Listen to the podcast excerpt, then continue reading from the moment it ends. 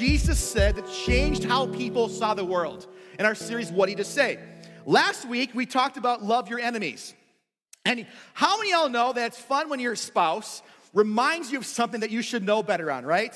So this last week, something happened. I don't remember what it was, but I, I think I was driving and someone ticked me off.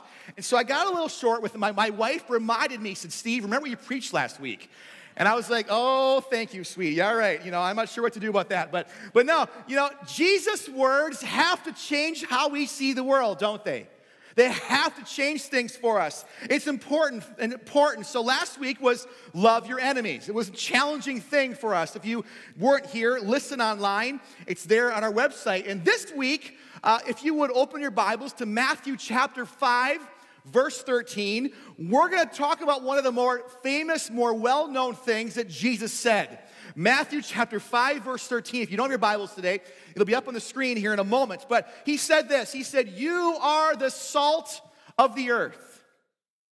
You are the salt of the earth. But if the salt loses its saltiness, now that's an interesting thing, isn't it? How can salt become no longer salt? Uh, tune in in a few weeks. We're going to really dive deep into that part. But today we're focusing on you are the salt of the earth. If the salt loses its saltiness, how can it be made salty again?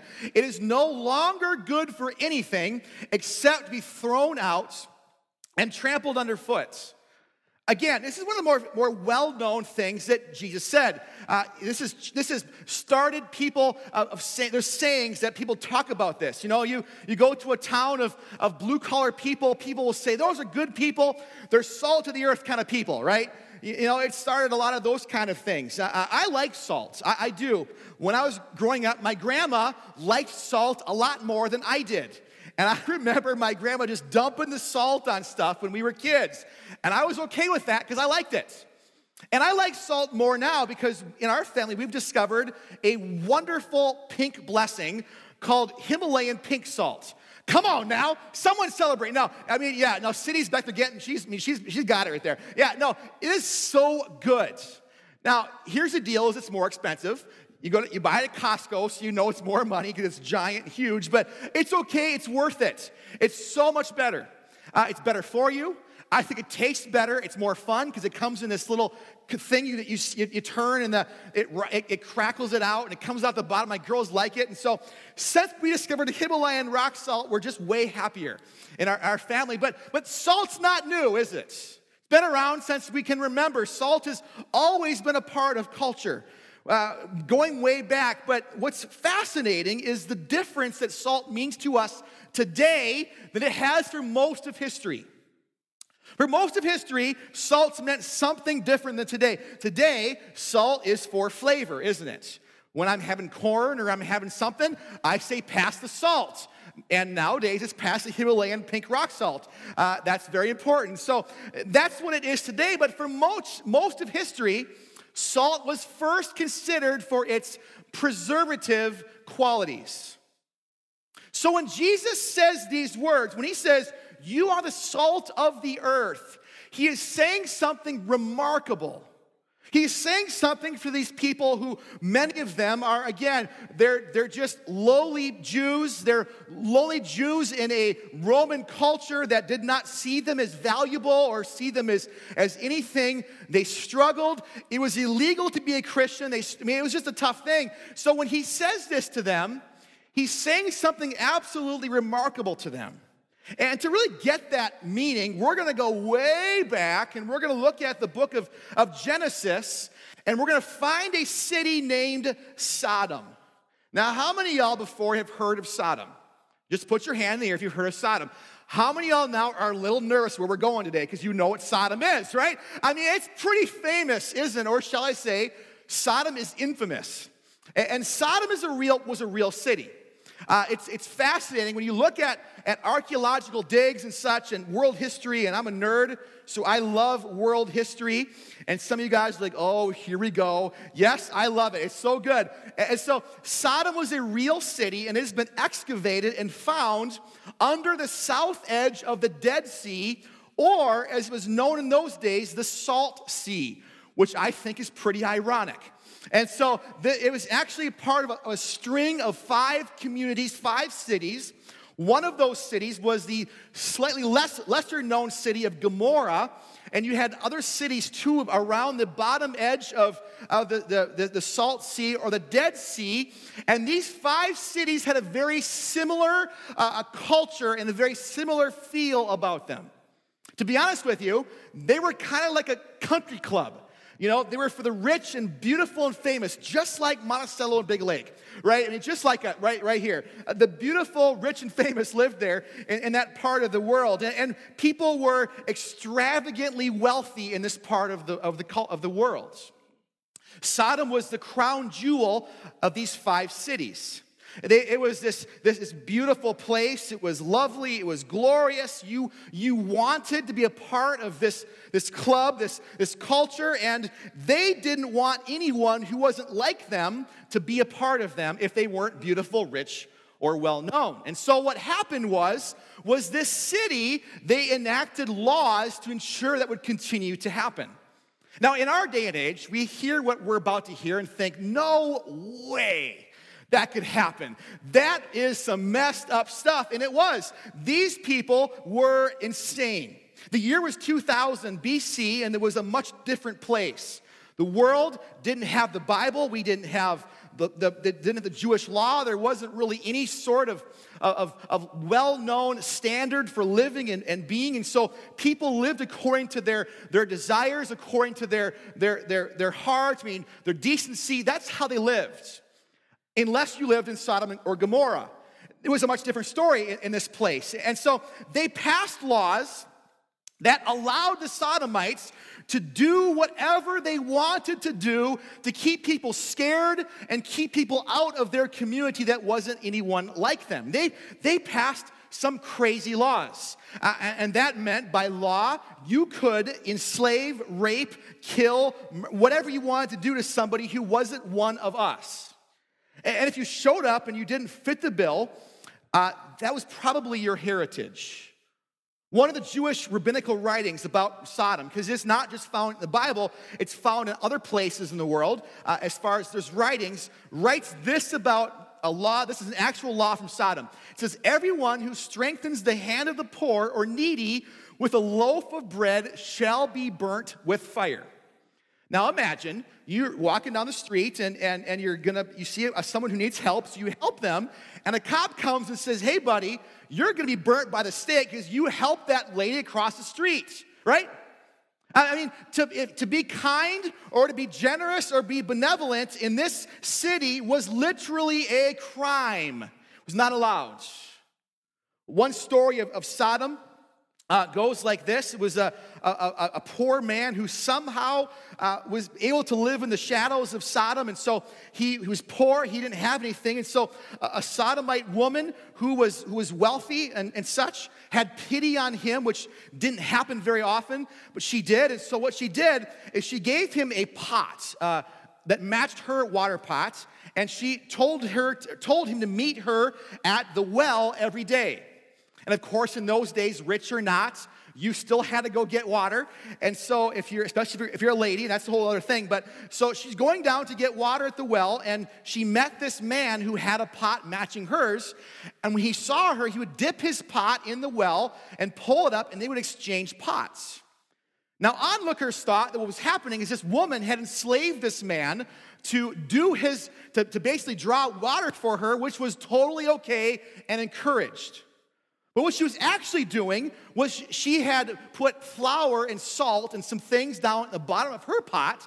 And when she brought it to him in the morning, she received from him water and she gave him the ingredients to make bread. So he was able to live like that for a period of time. And when it was found out what she was doing, they killed the guy and then they brought her out to the gates of, of, of, Sodom. They tied her to the wall, they covered her in honey, and they let the elements take over as they would. That was the nature of Sodom. This is another story. They, the Sodom had in the middle of the city, they had a, a, a, a house. It was a, a, a building that housed beds, and it was for travelers. And this was not uncommon in those times. And it's still in places in the world, it's not uncommon that cities will build uh, buildings, bunk houses in, the, in their town square for people who are traveling through to stop and to be able to sleep. It keeps them off the streets and it puts them in this bunkhouse. It's similar to a, a homeless shelter or whatever, but in these days, it could have been businessmen, it could have been uh, anybody who would have traveled through, would have stayed in this little, this little place. Uh, Sodom had one of these places, like many towns did. But what was different about Sodom's place was in the middle of the night, it was scheduled that Sodom men would come out and would go to this bunkhouse. And if you happened to be in there, they could, it was open season on the person in that place. It was open season, anything goes. And that was done so that they could in, enact some fear and anxiety in people. And it was done because they were just that awful. That's the culture that Sodom was. It was a terrible place. It was this culture as bad as it could get. Now, the reason we're talking about Sodom today uh, is because it it, a, a, a, resident who lived in Sodom was a famous person who was the nephew of a more famous person. Uh, Lot lived in Sodom and who was the nephew of Abraham. You go back to Genesis chapter 13, Lot and Abraham had become fabulously wealthy. So much so that the land could no longer sustain them. Can you imagine being so rich that you can't, your, your land can't even handle you anymore? You know, you're like, I gotta move because I got so much money and resources, I gotta get out of here because they just can't handle me anymore. And that's what's happened here in this moment. Lot and Abraham had become wealthy, And so they decided it's time for them to part ways. And so they, they did, and, and they said, Well, let's look where we're going. And so Lot looked down the valley. They're on the top of a, of a, of a hill country. It's high. There's, you can see for miles at this spot, supposedly. And so Lot looks down towards the, the, the, the, the Dead Sea Valley, the south end of the, of, the, of the valley, and sees these five cities and sees Gomorrah, kind of um, Sodom and Gomorrah shimmering in the middle, and says, That's where I'm going to go. It was fertile, it was beautiful, it was a club. It was awesome. At this point, Lot could have gone there and would have fit in. And so he says, That's where I'm going. And so Lot moves his family, he moves everything he owns down to the city of Sodom and settles there while Abraham stays up in the hill country, which was a little less uh, uh, uh, exuberant, but uh, was a little better to be a, a, better place to be. And that's a whole other uh, message in and of itself. And so, so here we have this guy who's living in Sodom. And then there's Abraham who's up in the hill country. And let's look at Genesis chapter 18 here this morning because there's a principle in this story that emerges that we really have to see that sheds light on Jesus' teaching when he says, You are the salt of the earth. Genesis chapter 18, verse 1. The Lord appeared to Abraham near the, the, the, the, great trees of Mamre while he was still sitting at the entrance to his tent in the heat of the day. Abraham looked up and saw three men standing nearby. When he saw them, he hurried from the entrance of his tent to meet them and he bowed to the ground. Now, these were not ordinary men, okay? These were, they were nomads. At this point, we don't know their nature yet.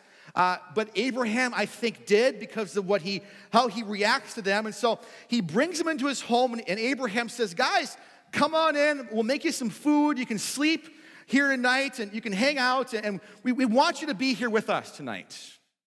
So these guys say, okay, they, they stay with Abraham, and, and, and as they're after they're eating their dinner, uh, they say something really crazy to Abraham's wife, Sarah.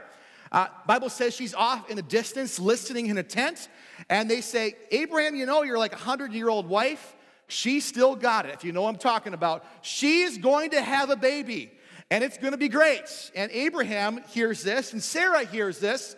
And of course, we know Sarah starts laughing which, you know, is a pretty, pretty realistic thing, right? I mean, you know, you can imagine if you're 100 years old and someone says you're gonna have a baby, that's pretty crazy, right? Now, that's not the story, but that's like the context. You kind of know where, where we are here. And, and so it's clear these are not ordinary men. So we skip down to verse 16. When the men got up to leave, they looked down towards Sodom as Lot did not long before this. We don't know how long, but at some point. And Abraham walked along with them as they left on their way. He walked them out, basically. And the Lord said, Shall I hide from Abraham what I'm about to do? Now, Abraham is a righteous man. He's lived right, he's lived faithfully. And so he's about to get some insider information. And that's pretty great, right? You know, when you, you're about to get some insider information, it's pretty cool. He knows this is about to happen here. He knows something's coming. And so, verse 20, the Lord said, The outcry, everyone say outcry. The outcry against Sodom and Gomorrah is so great and their sin is so grievous that I will come down to see if what they have done is as bad as the outcry that has reached me. If not, I will know. Now, that word outcry there is an interesting word. It's found elsewhere in the Old Testament, and it's found in places where the sin of the people has become so terrible, so awful, that it's like the people cry out to God under the distress of their sin or the distress of this terribleness, and God says, It's time for me to act. This happened as well in Exodus 3 9. It says, Now indeed the outcry of the Israelites has reached me, and I have seen how the Egyptians are oppressing them. There's other places too in the Bible, in the Old Testament, where this same word is, is used. There's outcry here. And it's, it's not that God didn't all of a sudden didn't hear before and now he did, right? It's not like God was like, man, I didn't know what was going on. I mean, now it's all of a sudden they're loud enough and I can hear them. No.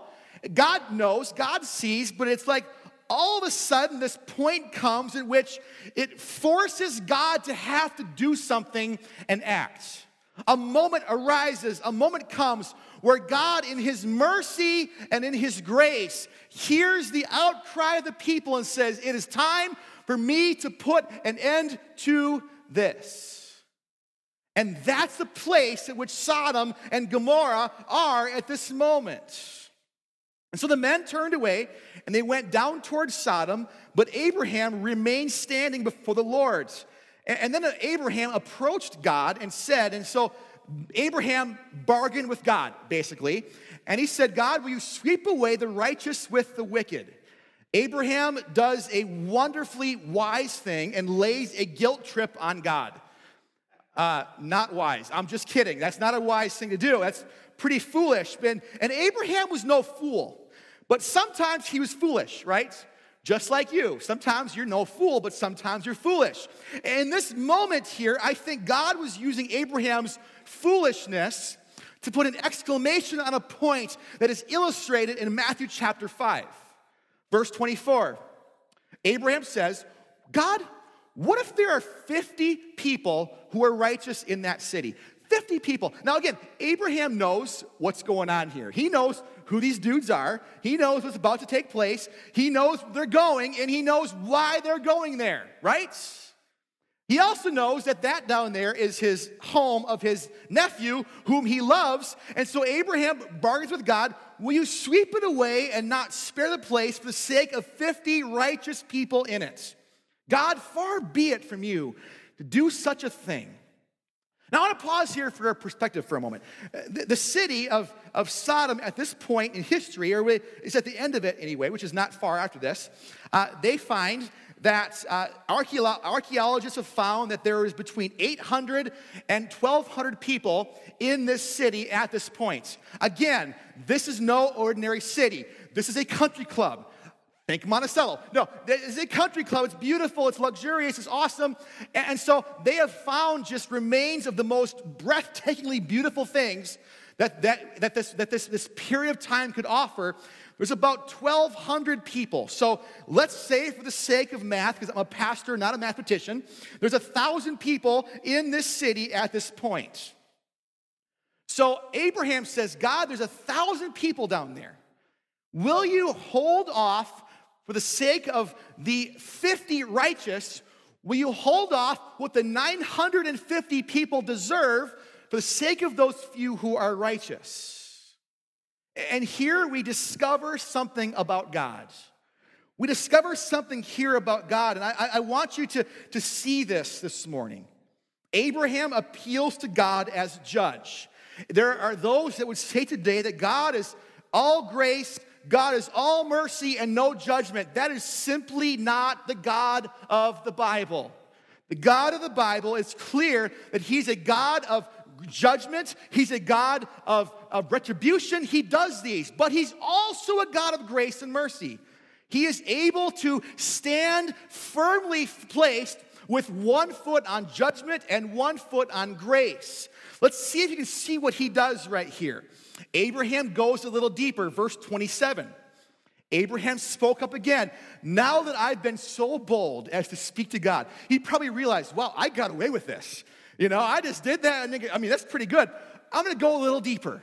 He said, Abraham, he said, God, okay, what if, would you just, would you, would you judge for just five more? What if, God, uh, uh, uh, nothing but dust and ashes, what if the number of the righteous is less than 50? We destroy the whole city for the lack of five people. And God says, if I find 45 there, I will not destroy it. Abraham should have been feeling pretty good at this point, but he continues from, you know, 40, and he says the same thing about 30, and the same thing about, about 20, and this whole, this whole thing, he goes through the whole process, and, and then he gets down in verse 32, when he says, May the Lord not be angry, but let me speak just one more time. What if only 10 can be found there? And God answered, For the sake of 10, I will not destroy it. Now, Abraham sounds like my kids right here, okay? Like we're having dinner and my, we have like, they have like 10 beans on their plate. Daddy, if I have 10 beans, can I have a, cake, a piece of cake? 10 beans, Daddy. Can I hear 10 beans, Dad? 10, 10 beans. You know, that's what they do. And, and so, they're my kids. So, Daddy can have 10 beans. So I'm like, yes, okay, fine. 10 beans, eat 10 beans, you have some cake. And so then, you know, my little girls, they innocent little girls, get their ID in their mind. How about eight beans, Daddy? What if I just have eight beans? You know, eight beans. Do I hear eight beans? Eight beans, eight beans. How many? You know, sure. You eat beans, fine. You can have eight beans, you can eat your cake. And then they get, you know, the doors open. How about five beans, Daddy? Five beans. Do I hear five beans? And so, usually at this point, they'll be sweet and innocent and, and, and, give me the little look of their eyes like this. Daddy, can I have, you know, five beans? You know what? That's more than you usually eat. Okay, five beans, the cake is yours. And then it continue until it reaches a point where I say, okay, guess what? You just lost it. Now you're eating all 10 beans. It's going to happen. So that's kind of what's going on here in this, in this moment. And, and, and God, if I can get it down, if it gets down to 10 people, if there are 990 people that are absolutely just like I described in those stories a few minutes ago, there's 990 of those. If there's 10 people in that city who are righteous, what will you do? And we learn something about the nature of, of God. You see, first, you can bargain with God if your name's Abraham. But mine's Steve, so I can't. But, but, but seriously, though, we're, we're learning here that God is not rushing to punish and judge sin. He's not rushing to pronounce judgment. That he's not running to do this with anger and retribute. He's not doing this. He's willing to hold off judgment for the sake of a few righteous people.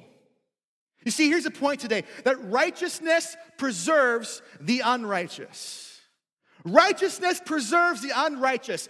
God didn't need Abraham to like convince him how many. God knew what he was doing. God didn't change his nature as Abraham went from 50 down to 10. God used Abraham's foolishness and his lack of knowledge to reveal to him and reveal to all of mankind a principle about God. He's not rushing to bring judgment, but judgment will come when the outcry is heard. Judgment will come when the outcry is heard, but as long as there are those that are righteous or right, God is willing to stay off judgment. Let's, let's move on here to, to, to chapter 19. And we find in 19 as, it begins, and I'm not going to read the details because, frankly, if I did, we'd have to rate my message uh, rated not PG this morning. So I'm not going to read the details today. But we find here this morning is there are angelic beings we now discover those men that Abraham talked before are that. They arrive at the gates of Sodom. They sit there, they get there, and there's Lot sitting at the seat of honor and, and, and power at the gates of Sodom. The, the gates were a place where the most wealthy, the most powerful, the most trusted, the, mo, the, the, the leaders of a city would have been, and there sits Lot. And again, that's a whole subject in and of itself. Lot shouldn't have been there. Lot should not have been sitting in this spot. Lot didn't have to go here. There, Lot could have gone a lot of other places, but Lot shows here. And now, not only is Lot sitting here in the wrong spot, he's at the place of leadership of this culture, of this place. And so now we find that, there, that Lot is sitting here in this spot, and Lot sees these guys, and now knowing the context of what you know about Sodom now, Lot says, Guys, stay in my house tonight. I'll feed you, I will give you shelter, stay in my place. But look at what it says as, as this chapter opens. It says, These guys said, No, we want to stay the night in the square. Now you know context, and so that's pretty important, isn't it? And so Lot says, uh, Dudes, I don't think you want to do that. I'm telling you the truth. Don't go there. Reconsider. Stay at my house. It'll be so much safer. And so he urged them to stay in his home, and he, they did, and they fed him. And then comes something so awful, so sad, so bewildering, so revealing of this perverse culture happens. It says, the Bible says that these men of, of Sodom, young and old, came knocking at Lot's door. They were not the welcome crew. If they were, that's not the kind that I want. And so they, they say, bring the men out so we can do with them as we please. We want to take from them and give nothing in return. We want to take, take, take, and take. We want to treat them as we want. Bring them out. And Lot says, uh uh-uh. uh, they are my guests. They're my, they're my issue. They're in my home. I'm feeding them. I'm sheltering them. You can't have them. And then again, Lot does something so also so sad. He reveals and, and shows why he should not have been in this place in the beginning. And Lot begins to bargain with these guys and says, You can't have the men, but I have daughters. I will send those to you. You can do with them whatever you want. Man, I read this and I think, How in the world? What could happen? But there's nothing, there's nothing like the power of a perverse culture to change how you view and see the world.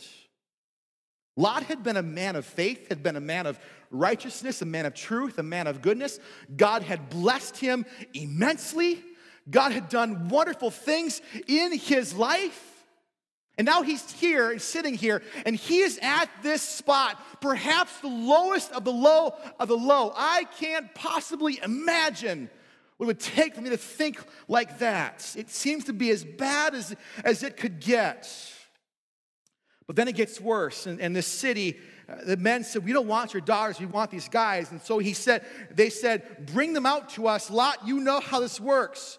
You know, you are a foreigner, Lot. You get it, you know, bring them out to us. And, and they said, If we have to, we'll knock the doors down. And when all else seemed to be the worst it could possibly be, when Lot probably could have said, Oh man, what have I gotten myself into? How is this going to happen? What's going to be here? Remember, these guys are here because of the outcry of the people. They are not ordinary men. God sent them here for a purpose and for a reason. And these guys, the word says, they enacted a miracle and caused confusion and blindness in the city.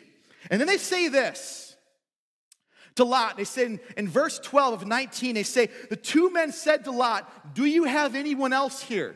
Sons in laws, daughters, uh, sons, or anyone else in the city who belongs to you, get them out. Because we're going to destroy this place. Here's the word again the outcry to the Lord against his, its people is so great that he sent us here to destroy it. Now, you would think by this time that anyone with half a, a shred of sense would say, Yes, get me out of here. But if you read on there, you know that's not the case. You see, Lot goes to his sons in law who should have known better, who had been influenced by Lot, hopefully in some well. And, and Lot says, Hey, it's going down. Things are going to happen. Let's get out of here. And the guys say no. They say, We want to stay. Again, this is the pinnacle of society. Sodom is beautiful. Sodom is as a club. Why would we want to leave this place? We can't leave out of here. We can't go. And so, what the Bible says is that Lot grabs his wife, his daughters, and his sons and runs out of there. And of course, Lot stops for a moment. So, these men grab their hands, they bring them out, and you know the story that Lot's wife turns around, turns into a, a pillar of salt. And it's, it's a pretty crazy scene as they see fire raining down from the heavens upon this city and ruining it in an instant. Because God sent these men to come and pronounce judgment. And it's interesting in excavating parts of these cities, and this is the truth. You can, you can Google this, it's, it's out there. Uh, modern archaeologists, and this is modern, like this is in our, our time, have discovered this strange asphalt like substance that is only found over this area of these five cities. It's, it's true. They, they actually call it, uh, they call it sulfur balls. And, and, what it is, is it's these, the, this stuff, it balls around and it covers and coats like a ball. It covers things and it's a thin layer of this asphalt substance that covers everything where Sodom and Gomorrah and these five cities would have been. And it's, it's astounded modern archaeologists, well, it doesn't astound us, right? God has given in His Word incredible insight that not only is His Word true, but we got to listen up to what, what His Word tells us. The outcry came, God sent help, and, and God had had enough. What's the implication here this, this morning? There's many implications in this story. What is, where are we at today with this? Number one, God judges sin. You have to hear that, that God judges sin. God is bringing and will bring and, and will bring soon judgment upon the earth for sin. It is, it is not possible for him to not do this. But here's the deal for a lot of us as believers. Our interaction and understanding of this is kind of warped and backwards because we think you better be careful because God's going to bring judgment on you. You're wrong, you do this, you do this, you better walk it out because God's bringing judgment. This entire story reveals something deeper about God's judgment. It's coming, it will be here. It comes as the outcry of people against sin and the effects and the destructive nature of sin. You think you can live in sin and not be ruined? It's not true. Lot is, is, is, is shows this. For Lot to be in this very spot and very moments, Lot had to have his life affected and his life changed and his life morphed by this culture, this sick culture that he was in. God knows this. God's bringing judgment on the planets. But our reaction is not look at the judgment that's coming, it's gonna be there, and you better get ready for it. So often, our understanding of judgment is a finger pointed to those who are going to receive the judgment. That's not the nature of God. The story reveals that this morning. See, because from, from God's perspective, the presence of even a little righteousness in a, in a region or an area goes a long way. Now, I, I don't mean little righteousness in us. Those that are righteous in the word, you say, well, righteous is a churchy word. It's, it certainly is. We don't use that. You don't walk on the street and say, you know what? I'm feeling pretty righteous today. You don't, you don't talk like that. Uh, but the word righteous is simply a word that the Bible uses to describe those who are in right standing with God, in a place of, of right standing. Abraham received information because he was in a right standing. God had grace and mercy on Lot, who, was, who missed the mark, who missed it, but God's grace and mercy went down to that place of sin and warned him and tried to bring him out of that spot because God is a grace, a God who judges, but also a God of grace and mercy. So he brings them down there in this, this moment. God's, God's perspective, the presence of even a little righteousness in an area goes a long way. This speaks towards the saltiness of a person. And, and we're going to get into that in a few weeks, talking about deeper into what it means to be salt actually in the world. But the context in that, in light of a, a geographical area, or in light of a people, or a family, or a group, or whatever it is, that is, if there's people in that spot that are walking in right standing with God, God will hold off judgment for a time. Why? Because if those that are righteous are doing their job and living their life, there's hope for that area. There's hope for our country. There's hope for our nation. There's hope for us, not because it's just going to kind of magically appear. There's hope because the people of God are here. God's called us to live like that. The, the righteous are a preservative. The reason he stalls, the, the reason he waits, the reason he, he pauses on judgment is because there is still as we close this morning. That means the righteous people, those in right standing, will stick out. And that's the tough thing nowadays is that we want as believers to stick in as much as possible. I don't want anyone to know I'm this. I don't want anyone to know that. And see, that's the nature of salt and light. It's why Jesus says later, if the salt loses its saltiness, what good is it? We're going to get into that in, in, in, a few weeks, but this morning, the idea is that you and I are called to be salt in the, in the world. All of us have looked at the world and thought, God, why don't you do something? Why don't you act? Why don't you provide? Why don't you do something? This, this story helps address that question. It's not that God can't or doesn't or won't bring judgment, it's that there's time because there is still righteousness left on the planet. Because listen, the, the, there's hope because a little righteousness goes a long way. As the band comes forward this, this morning, 2,000 years after this moment, after this, this, this terrible fire, 2,000 years after this moment comes this moment. In 2 Peter chapter 3, we find the church at this, at this time is struggling mightily.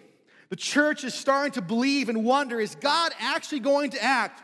Will there actually be anything that's going to happen or, or, or take place? Is, is, is God going to do something about sin? Will He ever do anything? Is it all just fairy tales? It's what you can find in the, the church as, as Peter is addressing as he says these words in 2 Peter chapter 3. He says, The Lord is not slow in keeping his promise as some understand slowness. Instead, he is what? He is patient with you.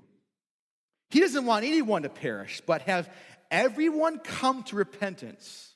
Skip down to verse 15. Bear in mind that our Lord's patience means salvation. Just as our dear brother Paul also wrote to you that, that wisdom that God gave him. What this means from God's perspective is that your presence on that team matters you would bow your heads today and you would close your eyes. Your presence in your family, it matters. Your presence in that company, that you feel that you are one of a thousand, that you feel, man, there's no one, there's nothing here. I, am struggling, I'm having a hard time. Your presence there matters. Your presence in that industry, it matters. Your presence in your home, it matters. Your presence in your world, it matters. Your presence in the coffee shop or whatever it is, it matters. When you are in right standing with God, you may not always get it right. You may not always get things perfect. You mess up sometimes. Sometimes you need your spouse to say, Remember that message you preached last week. You may not always get it right, but you're committed. God sees you in that spot, and your presence there matters to Him. It, it may not feel like it, but as long as there's righteous people in a place, there is hope. It's why when this, this lights me up, and heads, heads are bowed and eyes are closed to focus in on this this morning. And this lights me up. It's why when, when Jesus is, is teaching a crowd of people in Matthew chapter 5, a crowd of has beens, a crowd of maybes, a crowd of people who are struggling, a crowd of people who have some given their entire life, a crowd of people who are working and, and, and trying and learning that it's not about working and trying, it's about giving their lives to Him. It's a, this crowd of people that when Jesus says, You are the lights, you are the salt of the earth, that changed how they saw everything. Salt is a preservative, and a little salt goes a long way. Let me tell you who you are. Jesus said, that crowd that day said, You think you have no influence? You feel as if no one cares about you or no one sees you. You, you feel like you're, you're just a mere Jew in a Roman machine. You're a lowly follower under the weight of the corrupt Pharisaical teaching. Let me tell you something. You are the salt of the earth. You are the salt of the earth. Where you are, there is promise. Where you are, there is hope. Where you are, there's possibility. Where you are, God is willing to lay off the, the judgment because He sees that there is hope in that place. Because you stand there, because you sit there this morning. If you're here today and you say, Pastor, I, am not a, a righteous person, as you say. I, I don't care. I'm not. I'm whatever it might be this morning. You don't not give, you not come to Christ. Man, I'm glad you're here today. Because someone around you is. Someone around you has brought you today. Someone around you has spoken to you, and, and someone around you knows God, and you are preserved, and the day of judgment is not here yet, and you're here, and today is the moment of, of, of choice. You could turn your life 180 time, percent. When God says in, when, when Peter says in chap, first, second Peter chapter 3, the Lord is not slow in keeping his promise but he wants no one to die, but he wants everyone to come to repentance. As eyes are closed, as heads are bowed this morning, I want to focus on that word repentance for a moment today. Because the word speaks and says that it's through repentance that we come to a place of righteousness before God. Repentance means to understand you you don't have it and to turn towards Him.